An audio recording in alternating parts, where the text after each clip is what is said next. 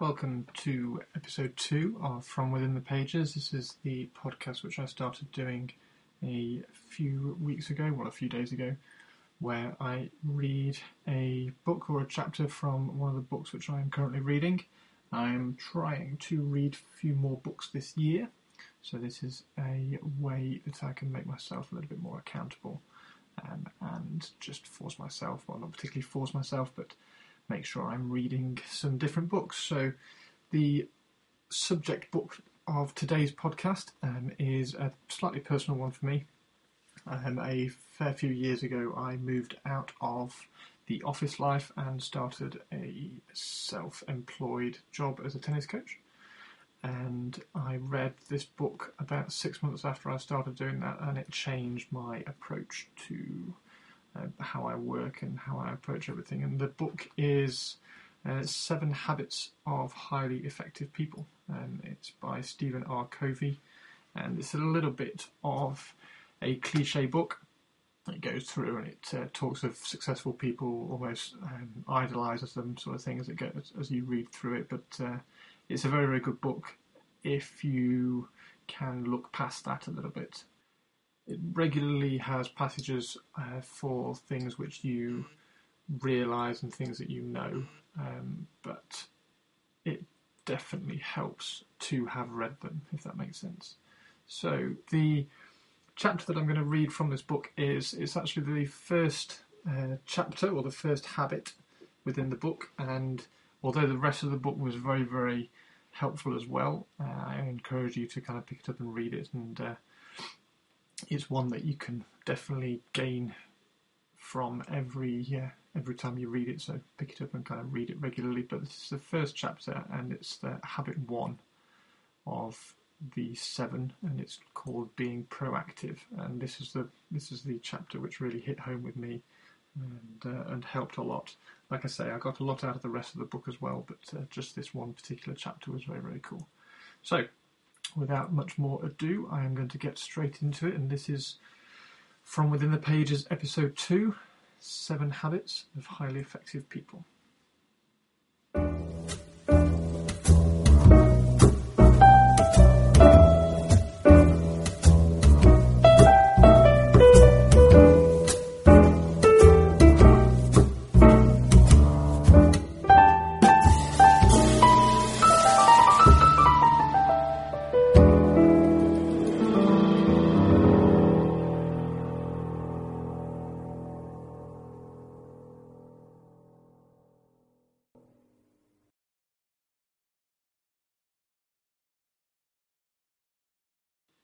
So here we go.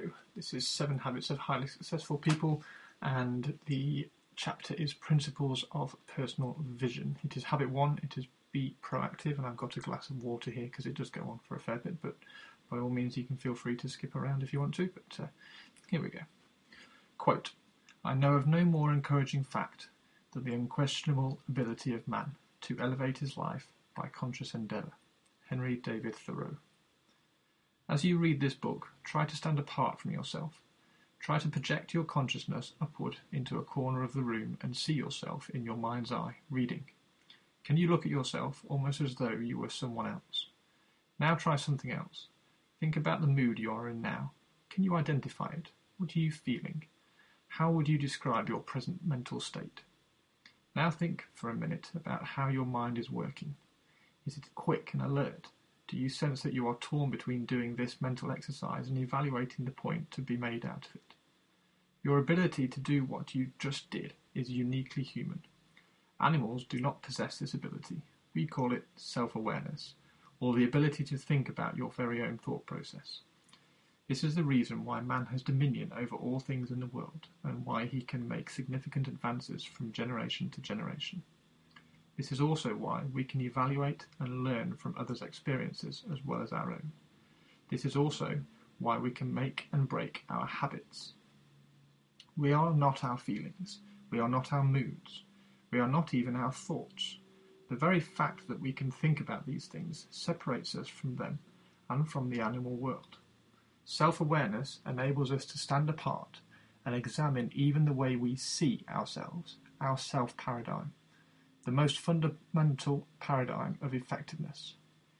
It affects not only our attitudes and behaviours, but also how we see other people. It becomes our map of the basic nature of mankind.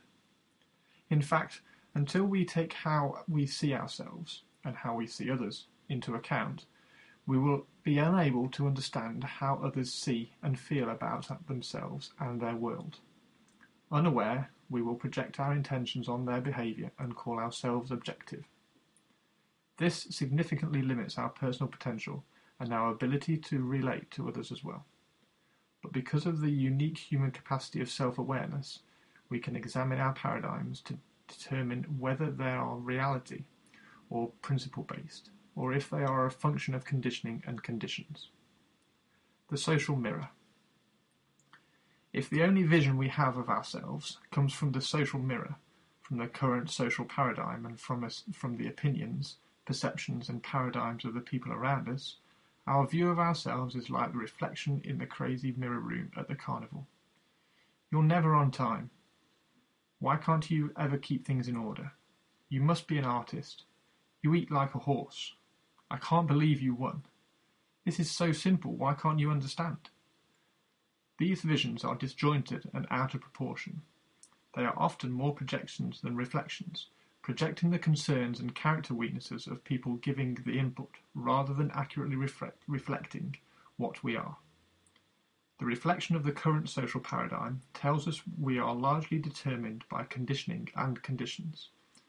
While we have acknowledged the tremendous power of conditioning in our lives, to say that we are determined by it, that we have no control over that influence, creates quite a different map.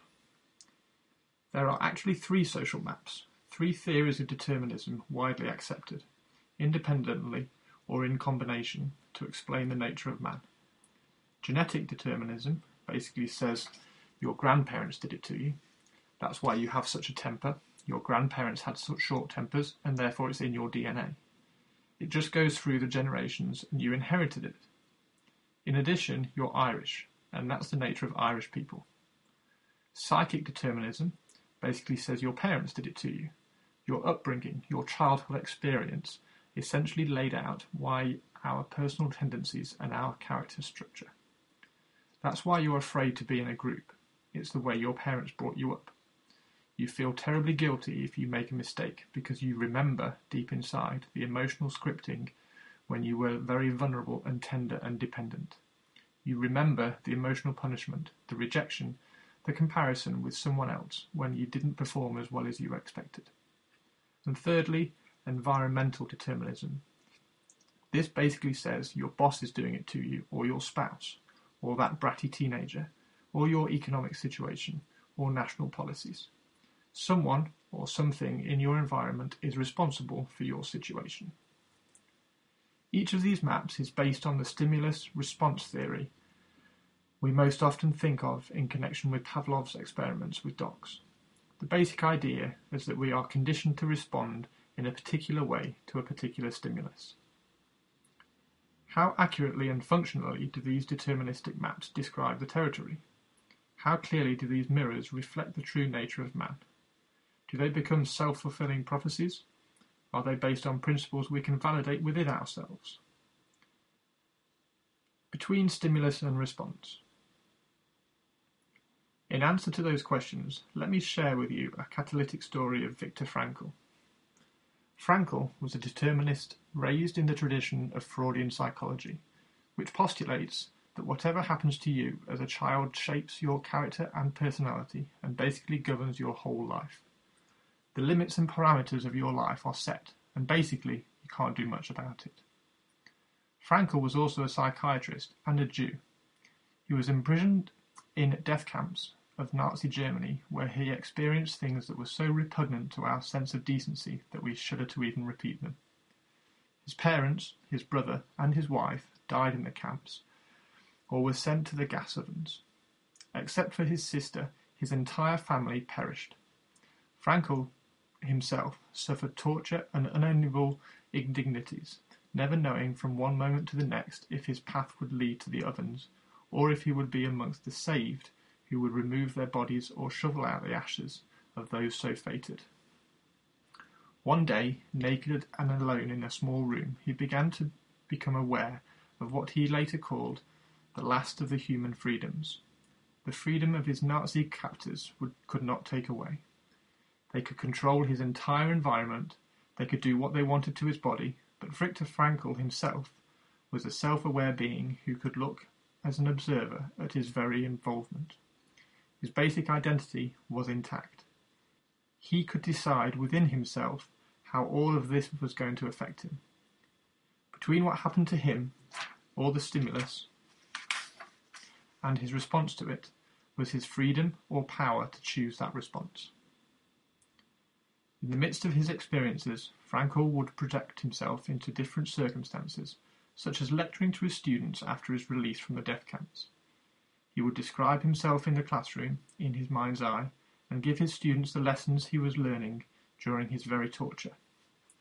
Through a series of such disciplines, mental, emotional, and moral, principally using memory and imagination, he exercised his small embryonic freedom until it grew larger and larger, until he had more freedom than his Nazi captors. They had more liberty, more options to choose from in their environment, but he had more freedom, more internal power to exercise his options. He became an inspiration to those around him, even to some of the guards. He helped others find meaning in their suffering and dignity in their prison existence. In the midst of the most of the degrading circumstances imaginable, Frankl used a human endowment of self-awareness to discover a fundamental principle about the nature of man.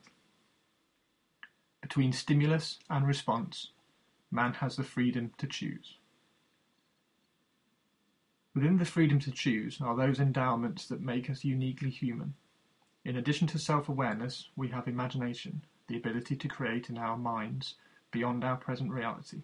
We have conscious, a deep inner awareness of right and wrong, of the principles that govern our behaviour, and a sense of the degree of which our thoughts and actions are in harmony with them.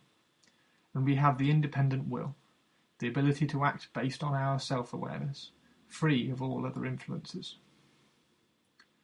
Even the most intelligent animals have none of these endowments. To use a computer metaphor, they are programmed by instinct and or training. They can be trained to be responsible, but they can't take responsibility for that training. In other words, they can't direct it. They can't change the programming. They're not even aware of it. But because of our unique human endowments, we can write new programs for ourselves totally apart from our instincts and training. This is why an animal's capacity is relatively limited and a man's is unlimited. But if we live like animals, out of our own instincts and conditioning, out of our collective memory, we too will be limited. The deterministic paradigm comes primarily from the study of animals, rats, monkeys, pigeons, dogs and neurotic and psychotic people. While this may meet certain criteria of some researchers, because it seems measurable and predictable, the history of mankind and our own self-awareness tell us that this map doesn't describe the territory at all. Our unique human endowments lift us up above the animal world. The extent to which we exercise and develop these endowments empowers us to fulfill our uniquely human potential. Between stimulus and response is our great power, the freedom to choose. And now we're just going to have a glass of water. Perfect. Proactivity defined. In discovering the basic principle of the nature of man, Frankl described an accurate self-map from which he began to develop the first and most basic habit of a highly effective person in any environment, the habit of proactivity. While the word proactivity is now fairly common in management literature, it is a word you won't find in most dictionaries. It means more than merely taking initiative. It means that as human beings, we are responsible for our own lives. Our behaviour is a function of our decisions, not our conditions. We can subordinate feelings to values. We have the initiative and the responsibility to make things happen. Look at the word responsibility. Response, ability. The ability to choose your response. Highly proactive people recognize that responsibility. They do not blame circumstances, conditions, or conditioning for their behaviour. Their behaviour is a product of their own conscious choice, based on values, rather than a product of their conditions, based on feeling. Because we are, by nature, proactive, if our lives are a function of conditioning and conditions, it is because we have, by conscious decision or by default, chosen to empower those things to control us. In making such a choice, we become reactive. Reactive people are often affected by their physical environment. If the weather is good, they feel good. If it isn't, it affects their attitude and their performance. Proactive people can carry their own weather. Whether it rains or shines makes no difference to them.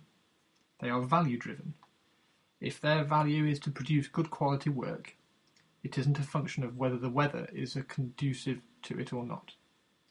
Reactive people are also affected by their social environment, by the social weather. When people treat them well, they feel well. When people don't, they become defensive or protective. Reactive people build their emotional lives around the behaviour of others, empowering the weaknesses of other people to control them. The ability to subordinate an impulse to a value is the essence of the proactive person. Reactive people are driven by feelings, by circumstances, by conditions, by their environment. Proactive people are driven by values, carefully thought about, selected, and internalized. Proactive people are still influenced by external stimuli, whether physical, social, or psychological, but their response to the stimuli, conscious or unconscious, is a value based choice or a response. As Eleanor Roosevelt observed, no one can hurt you without your consent. In the words of Gandhi, they cannot take away our self respect if we do not give it to them. It is our willing permission, our consent to what happens to us, that hurts us far more than what happens to us in the first place. I admit that this is very hard to accept emotionally, especially if we have had years and years of explaining our misery in the name of circumstance or someone else's behaviour. But until a person can say deeply and honestly, I am what I am today because of the choices I made yesterday, that person cannot say, I choose otherwise. Once in Sacramento, when I was speaking on the subject of proactivity, a woman in the audience stood up in the middle of my presentation and started talking excitedly. It was a large audience, and as a number of people turned to look at her, she suddenly became aware of what she was doing, grew embarrassed, and sat back down. But she seemed to find it difficult to restrain herself and started talking to the people around her. She seemed so happy. I could hardly wait for a break to find out what had happened. When it finally came, I immediately went up to her and asked her if she would be willing to share her experience. You just can't imagine what's happened to me, she exclaimed. I'm a full time nurse to the most miserable, ungrateful man you can possibly imagine. Nothing I do is good enough for him. He never expresses his appreciation. He hardly ever acknowledges me. He constantly harps at me and finds fault with everything I do. This man has made my life miserable and I often take my frustration out on my family. The other nurses feel the same way. We almost pray for his demise. And for you to have the gall to stand up there and suggest that nothing can hurt me, and that no one can hurt me without my consent, and that if I had chosen my own emotional life of being miserable, well, there was just no way I could buy into that. But I kept thinking about it. I really went inside myself and began to ask do I have the power to choose my response? When I finally realized that I do have that power, when I swallowed that bitter pill and realized that I had to choose to be miserable, I also realized that I could choose not to be miserable. At that moment, I stood up. I felt as though I was being let out of St. Quentin. I wanted to yell to the world, I am free! I am let out of prison! No longer am, am I going to be controlled by the treatment of some person. It's not what happens to us, but our response to what happens to us that hurts us. Of course, things can hurt us physically or e- economically and can cause sorrow. But our character, our basic identity, does not have to hurt at all. In fact, our most difficult experiences become the crucibles that forge our character and develop the internal powers, the freedom to handle difficult circumstances in the future and to inspire others to do so as well. Frankl is one of many who have been able to develop the personal freedom in difficult circumstances to lift and inspire others. The autobiographical accounts of Vietnam prisoners of war provide additional persuasive testimony of the transforming power of such personal freedom and the effect of the responsible use of that freedom on the prison culture and on the prisoners, both then and now. We have all known individuals in very difficult circumstances perhaps with a terminal illness or a severe physical handicap, who maintain magnificent emotional strength. How inspired we are by their integrity. Nothing has a greater, longer lasting impression upon another person than the awareness that someone has transcended suffering, has transcended circumstance, and is embodying and expressing a value that inspires and ennobles and lifts life. One of the most inspiring times Sandra and I have ever had took place over a four-year period with a dear friend of ours named Carol, who had a wasting cancer disease. She had been one of Sandra's bridesmaids, and they had been the best of friends for over 25 years. When Carol was in the very last stages of the disease, Sandra spent time at her bedside helping her write her personal history. She returned from the protracted and difficult sessions almost transfixed by admiration for her friend's courage and her desire to write special messages to be given to her children at different stages in their lives. Carol would take as little pain-killing medication as possible so that she had full access to her mental and emotional faculties. Then she would whisper into a tape recorder or to Sandra directly as she took notes. Carol was so proactive, so brave, and so concerned about others that she became an enormous source of inspiration to many people around her. I'll never forget the experience of looking deeply into Carol's eyes the day before she passed away, and sensing out of that deep, hallowing agony a person of tremendous intrinsic worth. I could see in her eyes a life of character, contribution, and a service as well as love and concern and appreciation. Many times over the years, I have asked groups of people how many have ever experienced being in the presence of a dying individual who had a magnificent attitude and communicated love and compassion and served in unmatchable ways to the very end. Usually, about one fourth of the audience respond in the affirmative. I then ask how many of them will never forget these individuals, how many were transformed, at least temporarily, by the inspiration of such courage and were deeply moved and motivated to more noble acts of service and compassion. The same people respond again, almost inevitably. Viktor Frankl suggests that there are three central values in life the experiential, or that which happens to us, the creative, or that which we bring into existence, and the attitudinal, or our own response in difficult circumstances such as terminal illness. My own experience with people confirms that point Frankl makes, that the highest of the three values is attitudinal, in the paradigm or reframing sense. In other words, what matters most is how we respond to what we experience in life.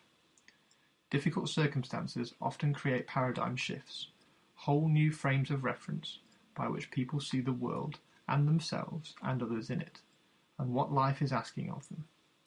Their larger perspectives reflects the attitudinal values that lift and inspire us all. Taking the initiative.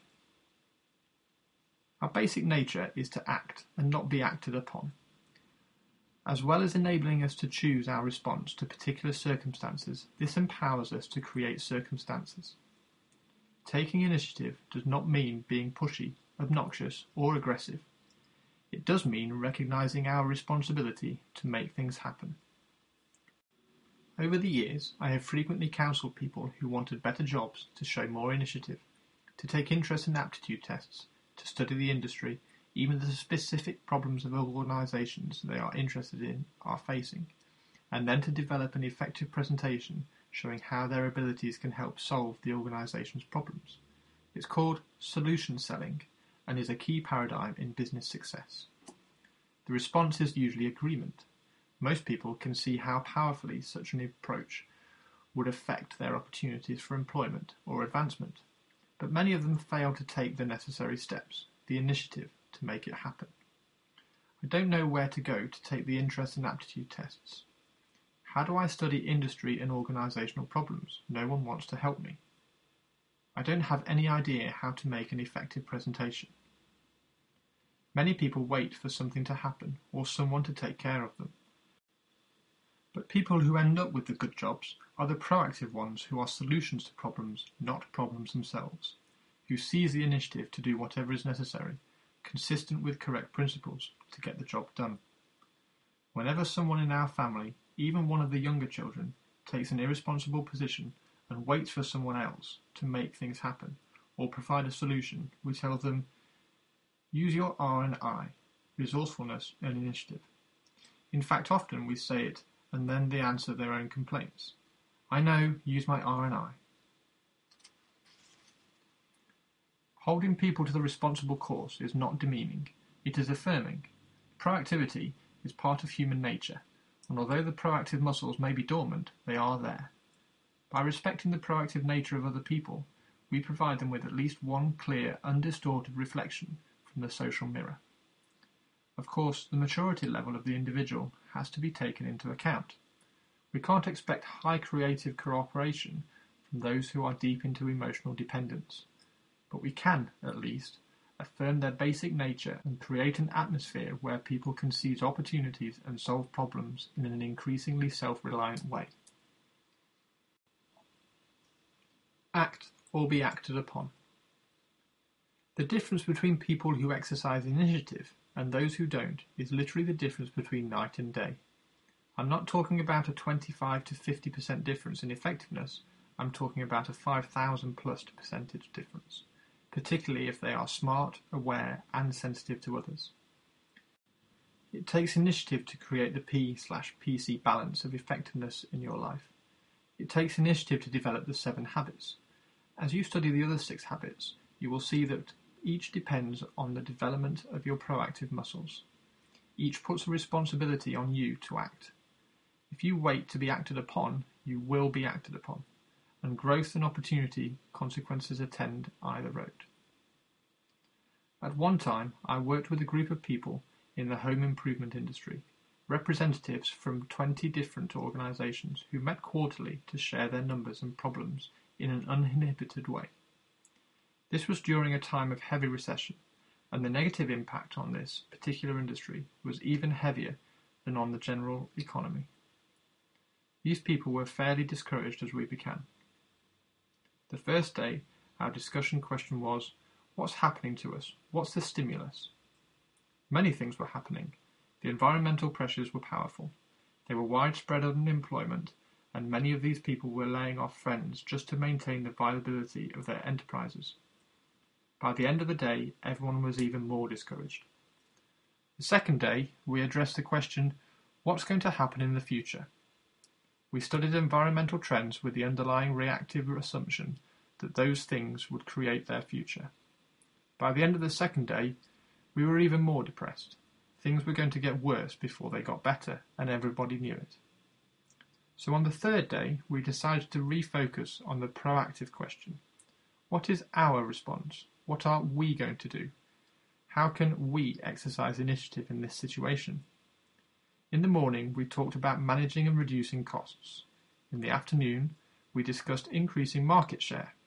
We brainstormed both areas, then concentrated on several very practical, very doable things. A new spirit of excitement, hope, and proactive awareness concluded the meetings. At the very end of the third day, we summarize the results of the conference in a three-part answer to the question, How's business? Part 1. What's happening to us is not good, and the trend suggests that it will get worse before it gets better. Part 2. But what we are causing to happen is very good, for we are better managing and reducing our costs and increasing our market share. Part 3. Therefore, business is better than ever. Now, what would a reactive mind say to that? Oh, come on, face facts. You can only carry this positive thinking and self psych approach so far. Sooner or later, you have to face reality. But that's the difference between positive thinking and proactivity. we did face reality. We faced the reality of the current circumstance and of future projections. But we also faced the reality that we had the power to choose a positive response to those circumstances and projections. Not facing reality would have been to accept the idea that that's what's going to happen in our environment and that is why it has determined us. Businesses, community groups, organisations of every kind, including families, can be proactive. They can combine the creativity and resourcefulness of proactive individuals to create a proactive culture within the organisation. The organisation does not have to be at the mercy of the environment. It can take the initiative to accomplish the shared values and purposes of the individuals involved.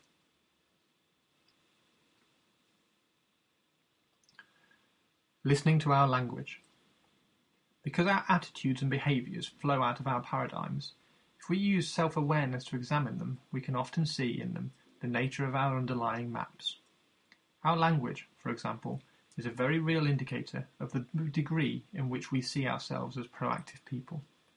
The language of the reactive person absolves them of any responsibility.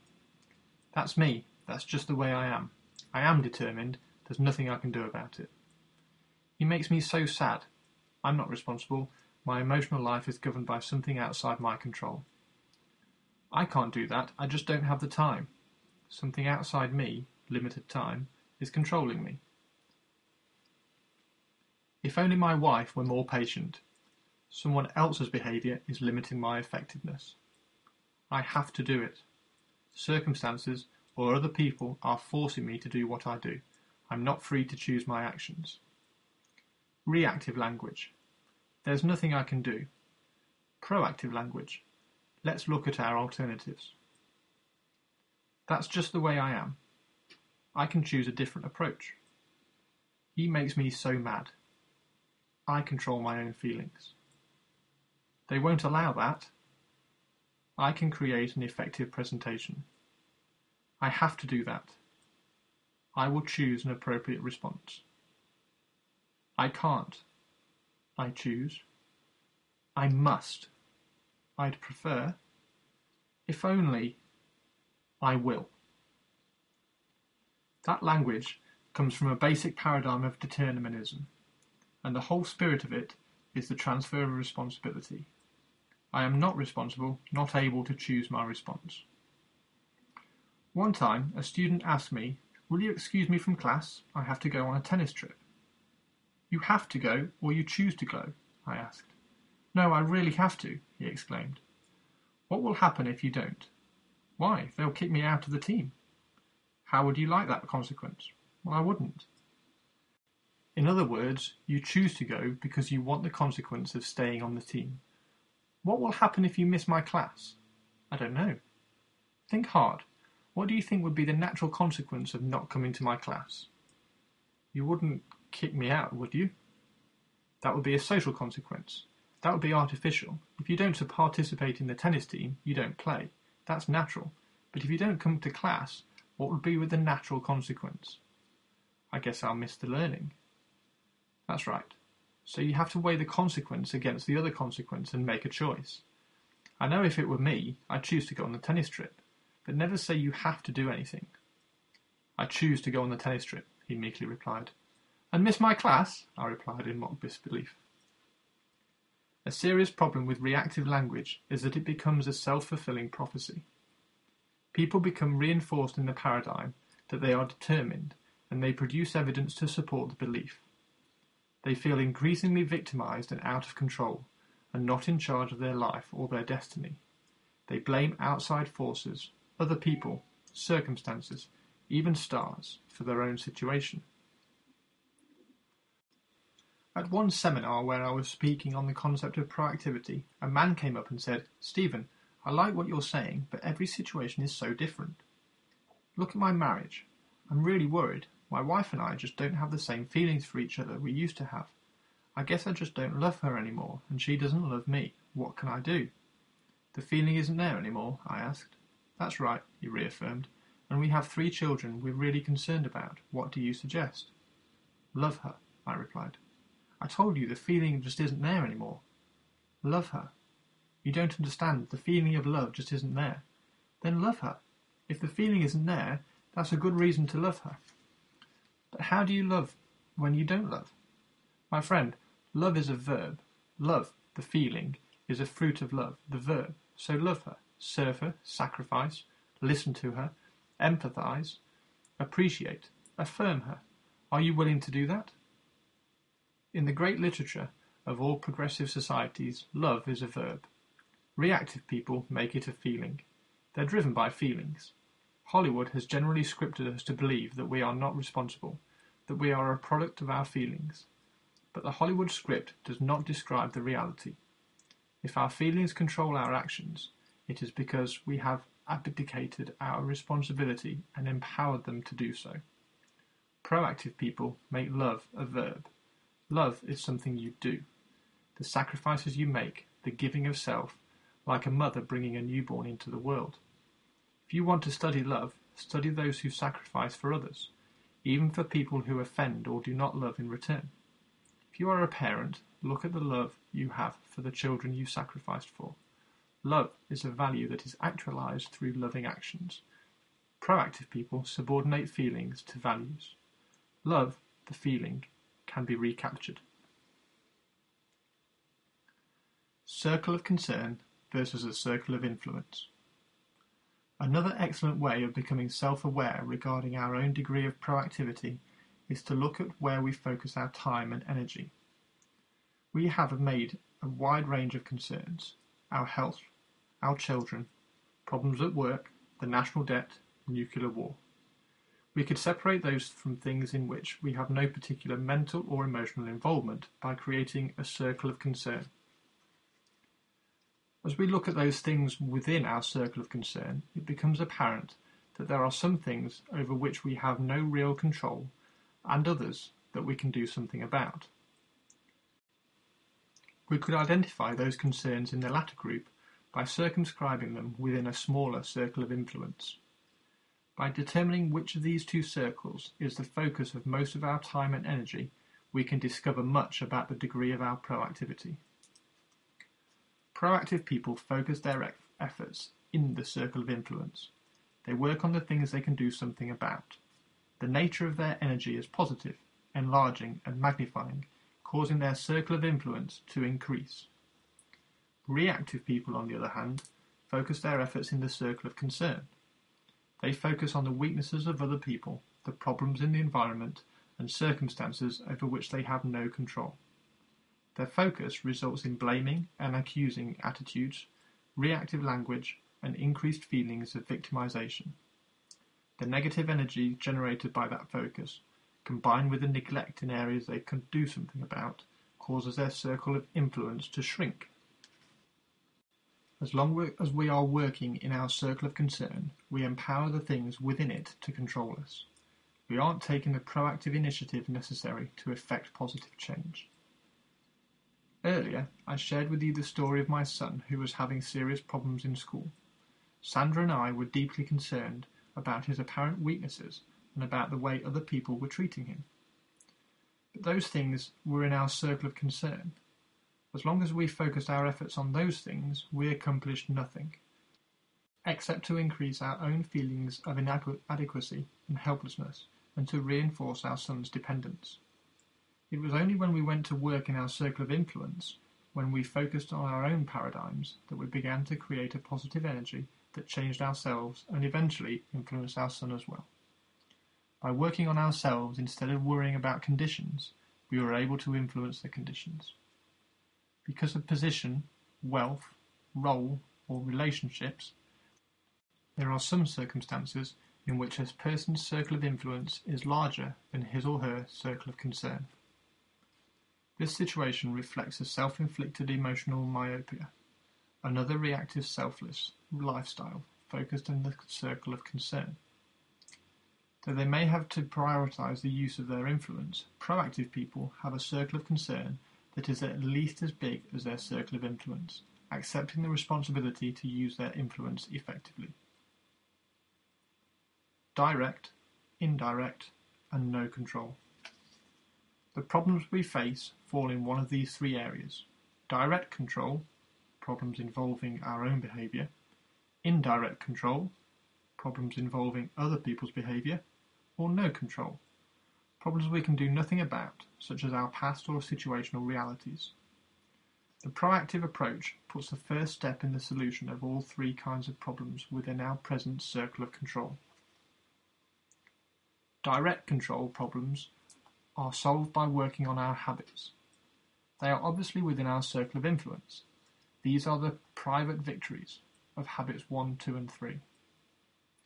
Indirect control problems are solved by changing our methods of influence. They are the public victories of habits 4, 5, and 6. I have personally identified over 30 separate methods of human influence, as separate as empathy is from confrontation, as separate as example is from persuasion. Most people have only three or four of these methods in their repertoire, starting usually within reasoning, and if that doesn't work, moving to fight or flight. How liberating it is to accept the idea that I can learn new methods of human influence instead of constantly trying to use old, ineffective methods to shape up someone else. No control problems involve taking the responsibility to change the line on the bottom of our face, to smile, to genuinely and peacefully accept these problems and learn to live with them, even though we don't like them. In this way, we do not empower these problems to control us. We share in the spirit embodied in the Alcoholics Anonymous prayer Lord, give me the courage to change the things which can and ought to be changed, the serenity to accept the things which cannot be changed, and the wisdom to know the difference. Whether a problem is direct, indirect, or no control, we have in our hands the first step to the solution. Changing our habits, changing our methods of influence, and changing the way we see our no control problems are all within our circle of influence. Expanding the circle of influence. It is inspiring to realize that in choosing our response to circumstance, we powerfully affect our circumstance. When we change one part of the chemical formula, we change the nature of the results. I worked with one organization for several years that was headed by a very dramatic person. He could read trends, he was creative, talented, capable, and brilliant, and everybody knew it. But he had a very dictatorial style of management. He tended to treat people like gophers, as if they didn't have any judgment. His manner of speaking to those who worked in the organization was, Go for this, go for that, now do this, now do that, I'll make the decisions. The net effect was that he alienated almost the entire executive team surrounding him.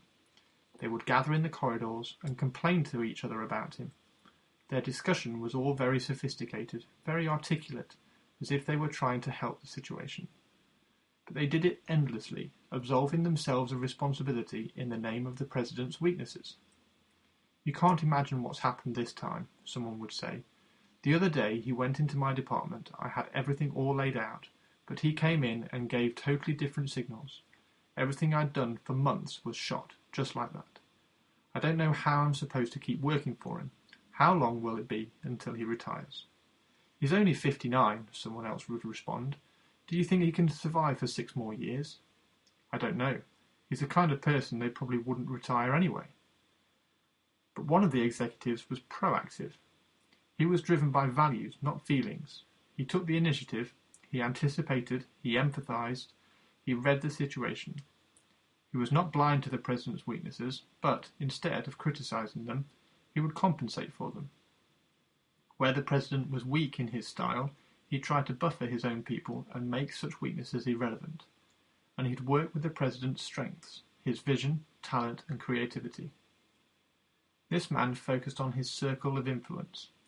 He was treated like a gopher, also, but he would do more than what was expected. He anticipated the President's needs, he read with empathy the President's underlying concern, so when he presented information, he also gave his analysis and his recommendations based on that analysis. As I sat one day with the President in, an advisory capacity, he said, Stephen, I just can't believe what this man has done. He's not only given me the information I requested, but he has provided additional information that's exactly what we needed. He even gave me his analysis of it in terms of my deepest concerns and a list of his recommendations. The recommendations are consistent with the analysis, and the analysis is consistent with the data. He's remarkable. What a relief not to have to worry about this part of the business. At the next meeting, it was go for this and go for that to all the executives but one. To this man, it was what's your opinion? His circle of influence had grown. This caused quite a stir in the organisation. The reactive minds in the executive corridors began shooting their vindictive ammunition at this proactive man. It's the nature of reactive people to absolve themselves of any responsibility. It's so much safer to say, I'm not responsible. If I say, I am responsible, I might have to say, I am responsible. It would be very hard for me to say that I have the power to choose my response, and that response I have chosen has resulted in my involvement in a negative, collusive environment, especially if for years I have absolved myself of responsibility for results in the name of someone else's weaknesses. So these executives focused on finding more information, more ammunition, more evidence as to why they weren't responsible. But this man was proactive toward them too. Little by little, his circle of influence toward them grew also. It continued to expand to the extent that eventually no one made any significant moves in the organization without the man's involvement and approval, including the president. But the president did not feel threatened because the man's strength complemented his strength and compensated for his weaknesses. So he had the strength of two people, a complementary team. The man's success was not dependent on his circumstances. Many others were in the same situation. It was his chosen response to those circumstances, his focus on his circle of influence, that made the difference. There are some people who interpret proactive to mean pushy, aggressive, or insensitive, but that just isn't the case at all.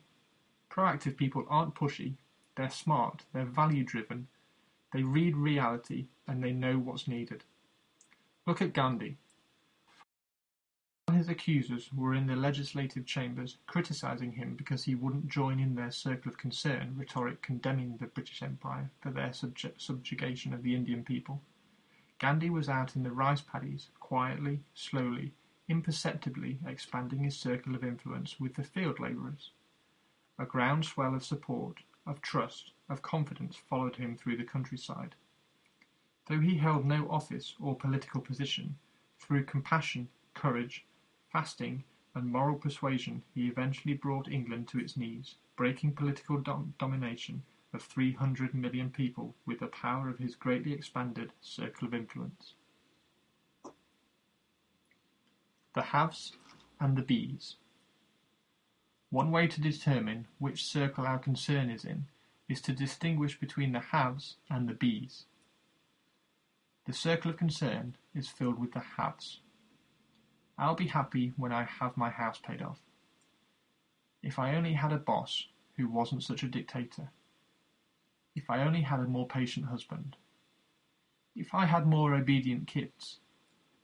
If I had a degree. If I could just have more time to myself. The circle of influence is filled with the bees. I can be more patient, be more wise, be more loving. It's the character focus. Anytime we think the problem is out there, that thought is the problem. We empower what's out there to control us. The change paradigm is outside in. What's out there has to change before we can change. The proactive approach is to change from the inside out, to be different, and by being different, to effect positive change in what's out there. I can be more resourceful. I can be more diligent. I can be more creative. Or I can be more cooperative.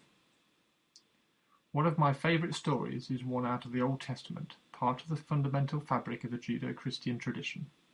It's the story of Joseph, who was sold into slavery in Egypt by his brothers at the age of 17. Can you imagine how easy it would have been for him to languish in self pity as a servant of Potiphar, to focus on the weaknesses of his brothers and his captors, and on all he didn't have. But Joseph was proactive. He worked on B, and within a short period of time he was running Potiphar's household, and he was in charge of all that Potiphar had because the trust was so high. Then the day came when Joseph was caught in a difficult situation and refused to compromise his integrity. As a result, he was unjustly imprisoned for 13 years. But again, he was proactive.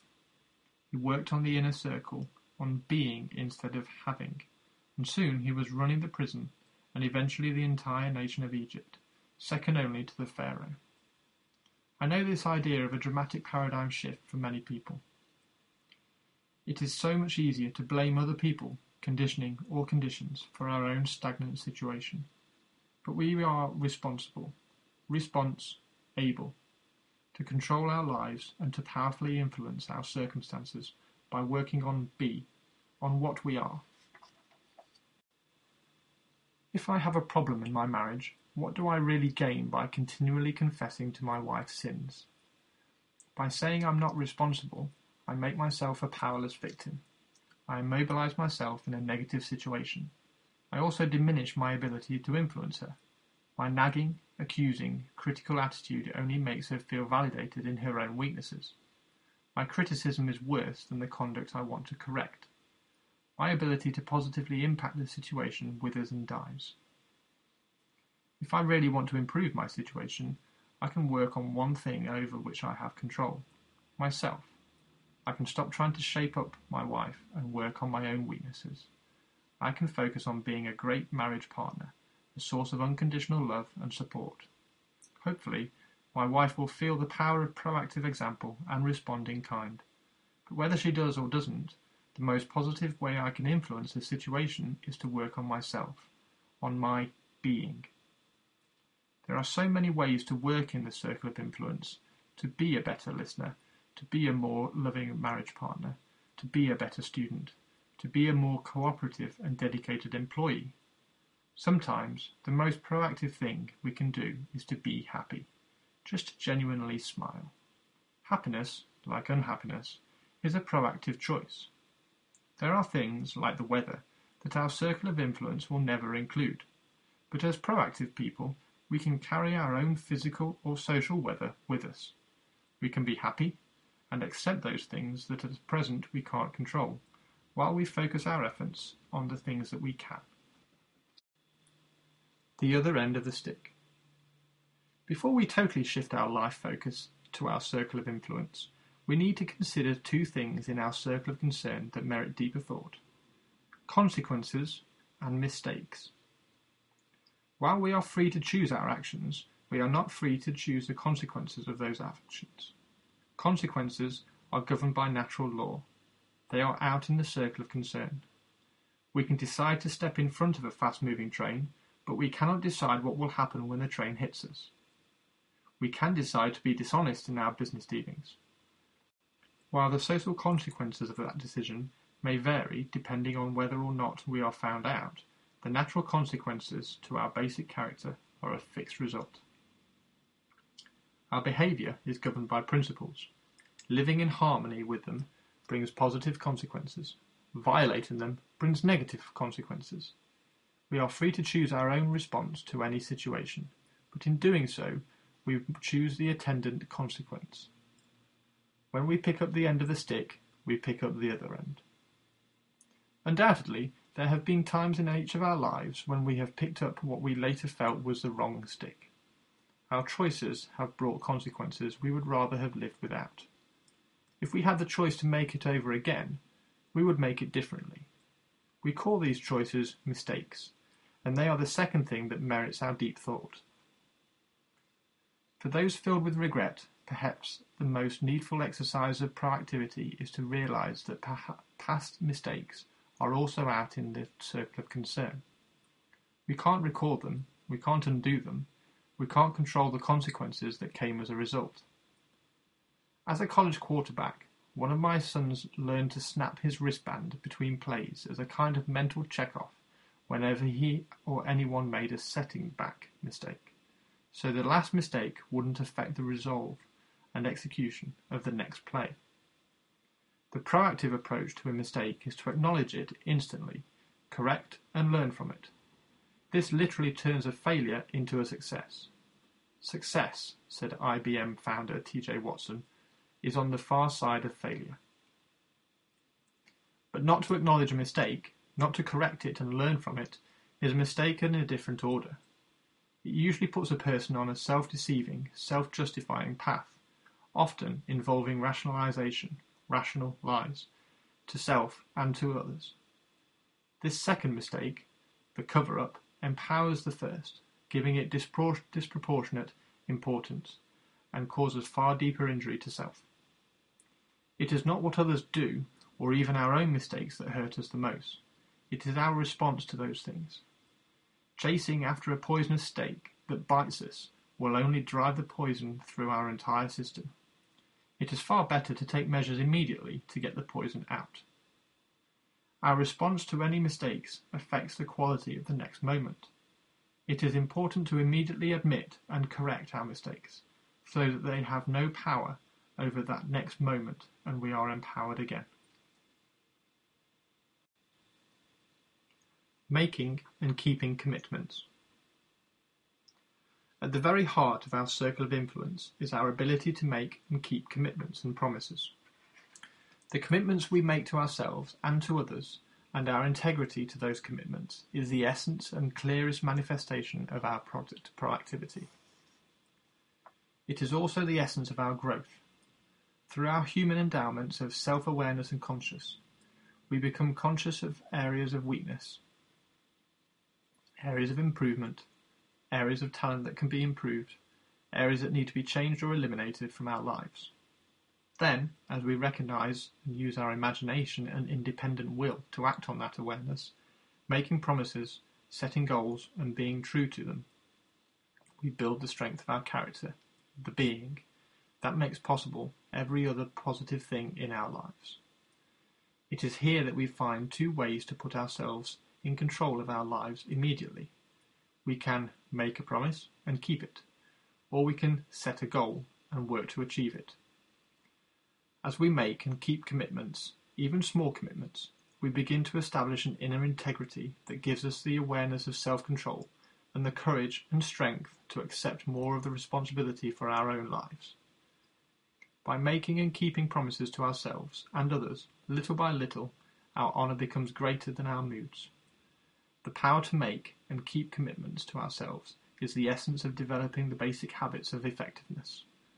Knowledge, skill, and the desire are all within our control. We can work on any one to improve the balance of all three. As the area of intersection becomes larger, we more deeply internalize the principles upon which the habits are based and create the strength of character to move us in a balanced way toward increasing effectiveness in our lives. Proactivity, the 30 day test. We don't have to go through the death camp experience of Frankl to recognize and develop our own proactivity. It is in the ordinary events of every day that we develop the proactive capacity to handle the extraordinary pressures of life. It is how we make and keep commitments, how we handle a traffic jam, how we respond to an irate customer or a disobedient child. It's how we view our problems and where we focus our energies. It's the language that we use. I would challenge you to test the principle of productivity for 30 days. Simply try it and see what happens. For 30 days, work only in your circle of influence. Make small commitments and keep to them. Be a light, not a judge. Be a model, not a critic. Be part of the solution, not part of the problem. Try it in your marriage, in your family, in your job. Don't argue for other people's weaknesses. Don't argue for your own. When you make a mistake, admit it, correct it, and learn from it immediately. Don't get into a blaming, accusing mode. Work on things that you have control over. Work on you. Look at the weaknesses of others with compassion, not accusation. It is not what they're not doing or should be doing that's the issue. The issue is your own choice response to the situation and what you should be doing. If you start to think the problem is out there, stop yourself. That thought is the problem. People who exercise their embryonic freedom day to day will, little by little, expand that freedom. People who do not will find that it withers until they are literally being lived. They are acting out the scripts written by parents, associates, and society. We are responsible for our own effectiveness, for our own happiness, and ultimately, I would say, for most of our circumstances. Samuel Johnson observed, The fountain of content must spring up in the mind, and he who hath so little knowledge of human nature as to seek happiness by changing anything but his own disposition will waste his life in fruitless efforts and multiply the grief he proposes to remove. Knowing that we are responsible, response able, is fundamental to effectiveness and to every other habit of effectiveness we will discuss. Application suggestions 1. For a full day, listen to your language and to the language of the people around you. How often do you use or hear reactive phrases such as if only, I can't, or I have to? Number two, identify an experience you might encounter in the near future where, based on past experience, you would probably behave reactively. Review the situation in the context of your circle of influence. How could you respond proactively? Take several moments and create the experience vividly in your mind, picturing yourself responding in a proactive manner. Remind yourself of the gap between stimulus and response. Make a commitment to yourself to exercise your freedom to choose. Number three, select a problem from your work or your personal life that is frustrating to you. Determine whether it is a direct, indirect, or no control problem. Identify the first step you can take in your circle of influence to solve it, and then take that step. And lastly, number four, Try the 30 day test of proactivity. Be aware of the change in your circle of influence. So that's the first chapter from Seven Habits of Highly Effective People. Uh, it is a book which helped me uh, immeasurably when I moved out of an office and started working as a tennis coach. And obviously now I am working, uh, I have a business as a photographer and a archery business as well. So we've got plenty of important roles within those two, which this book has helped immeasurably. So I uh, urge you to pop out and uh, check the links in the description. You can grab it in Amazon and uh, enjoy reading if you do pick one up. So thank you very much for listening. I realise that this is a particularly long episode. I don't know how long future episodes are going to be. It is literally just going to depend on what chapter I choose to read, but that chapter was very uh, personal and uh, very influential in my uh, in my last few years. So thank you very much for listening, and I look forward to seeing you on the next episode of From Within the Pages. Take care, guys. Bye.